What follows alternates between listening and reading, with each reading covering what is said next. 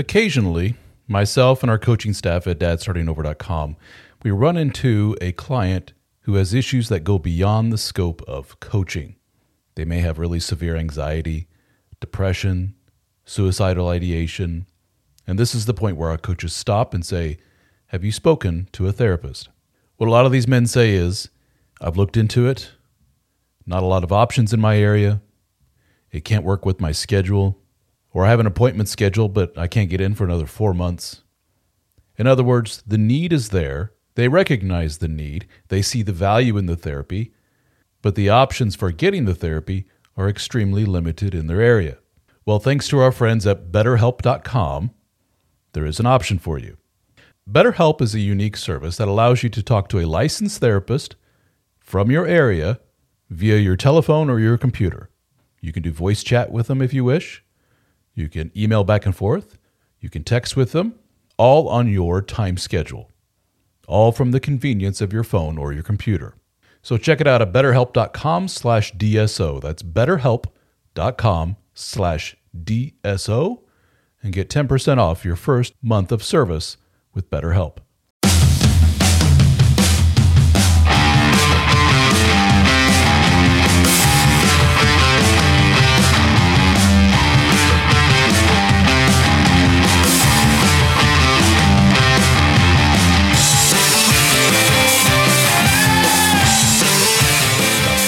Samantha Rodman Whiten. Question number one for you Do women on average, in your experience, do they experience a substantial de- decrease in libido after the end of the honeymoon stage of the relationship? When you enter into the comfort stage of the relationship, when things become safe and secure and he's not going anywhere and she's not going anywhere, is it a fact that for the average woman, the libido tends to decrease? 100%. the libido always tends to decrease after the honeymoon stage, unless it is some strange situation where the woman is not at all secure in the relationship. But, and, and then the libido can kind of fake stick around because it's, you know, reassurance seeking. But in all healthy relationships, almost all, even the highest libido woman, hell, even the man has some decrease in the desire to to have sex because that's based on novelty and excitement. Men have such high testosterone levels compared to women that they can weather the you know the end of the honeymoon stage in a different way and they don't even really they may not even notice the decrease although it is there a refractory period for a man would shorten with the addition of a new partner uh, however for women who start with less testosterone monogamy and basically 18 months to three years after commitment, because that's as long biologically as it takes to make a baby, have a baby, wean a baby, and then move on. So libido goes down. This doesn't mean she never wants to have sex, but it just is not that drunk, giddy, new love, uninhibited feeling. That is the outlier feeling and then she goes back to whatever she was before, whatever she's innately going to be, which is again along a bell curve of high to low libido for women. I did a little uh, chart which I may include in this video, where it shows uh, uh, I created it, where it shows the honeymoon stage is, you know, you're, you're typically pretty even, with the man usually being still high, even higher than the woman, even in the honeymoon stage. But as soon as you hit the comfort, both dip down, but the men tend to dip down a little bit and kind of maintain, thanks testosterone, uh, at this consistent level, while the woman's tends to go down, and then we have spikes of that that weekend away with you know without the kids uh, ovulation. Uh, ovulation, yeah. But also with the kids, it goes down like, you know, every time that you have like a child, yeah. you get pregnant, you nurse. Nursing basically puts your body into kind of menopause because your body doesn't want to make another baby. There's like, there's a lot of, and then menopause, you know, so there's a lot of different cliffs for the woman's libido to drop off. And, but a lot of women hearing that, hearing me say it in particular, being a man, will rebut with, it's not a natural thing that's happening. I'll tell you what's happening is that my partner has become a different person and he's gone from Mr. Romantic to basically another kid in the house. And that's why it's a massive turnoff. If it wasn't for him becoming another child in the home, I would have the same libido that I had before. Oh, yes, but that wouldn't be even remotely reasonable. Both people respond to being in a different stage by acting, you know, a hell of a lot less romantic you know, and that's just the way that it goes. Of course, he's not planning dates every three seconds. And you're not blowing him every three seconds either. Like, it's just not what it used to be on either side. Obviously, if the man is a tremendous jerk, then she is not going to want to sleep with him. Even when she's ovulating, she will consciously say, No, I may want to have sex, but not with him because he is so terrible. But if if he's not so terrible, then women are looking around for kind of a reason that they don't feel like having sex. And a really good one is that he's annoying because all human beings grow annoying to one another. But that is usually not the major one unless he is again, a terrible jerk, completely emotionally barren, and really, you know, just awful, then there are other reasons as well. The hugest one is what we're saying is the decrease of libido after the honeymoon stage. And but a lot of people hear that and, and interpret that as, uh, well, this is yet another example for why we should never marry because, uh, especially men say this because we're so sex focused.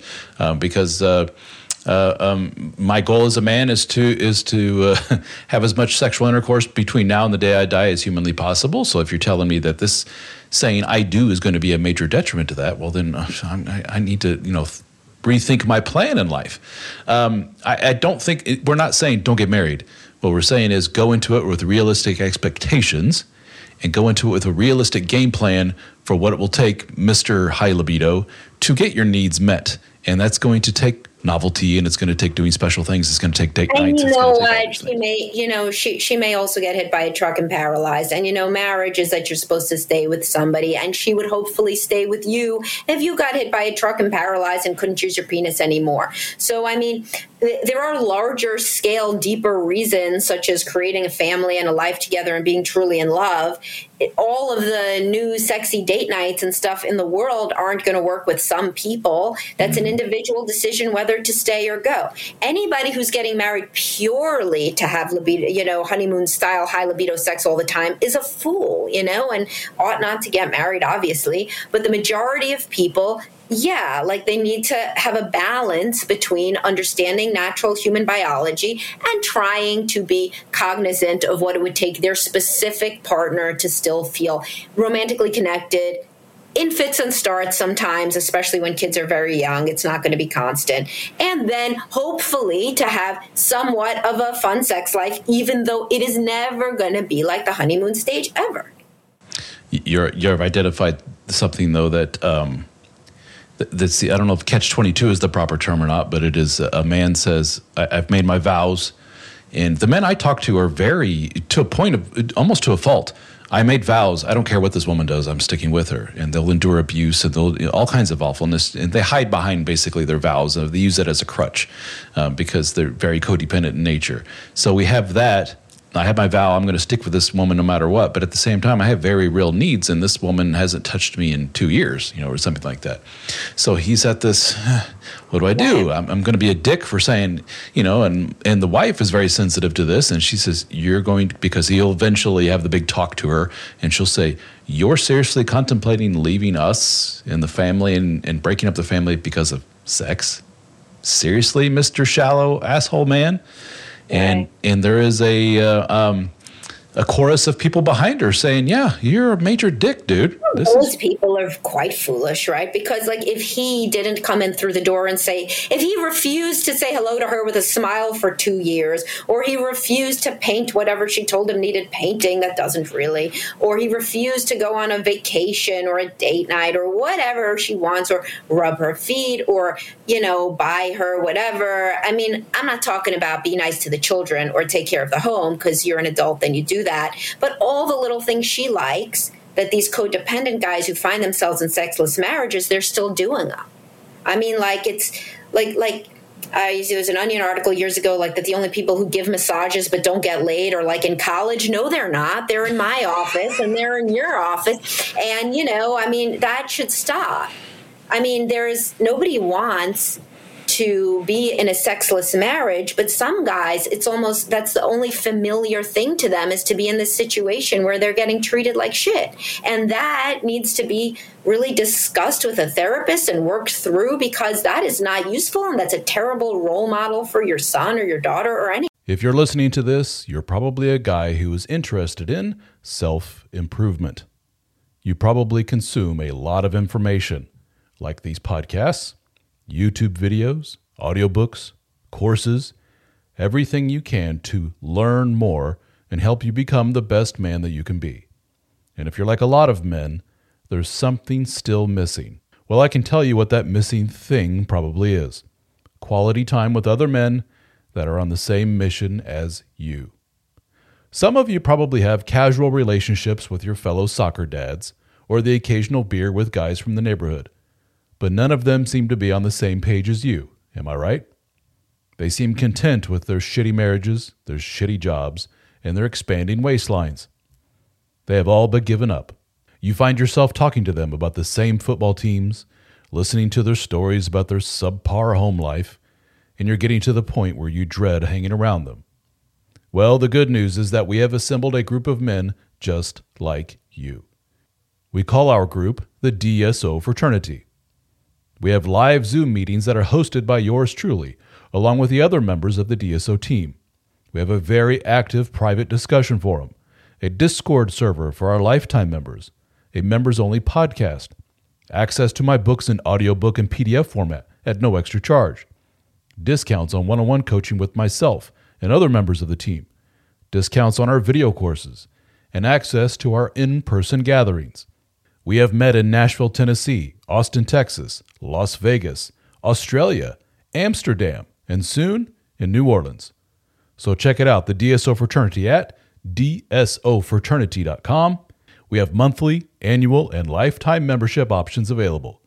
I think you will find our group is the missing piece of the puzzle that you have been looking for.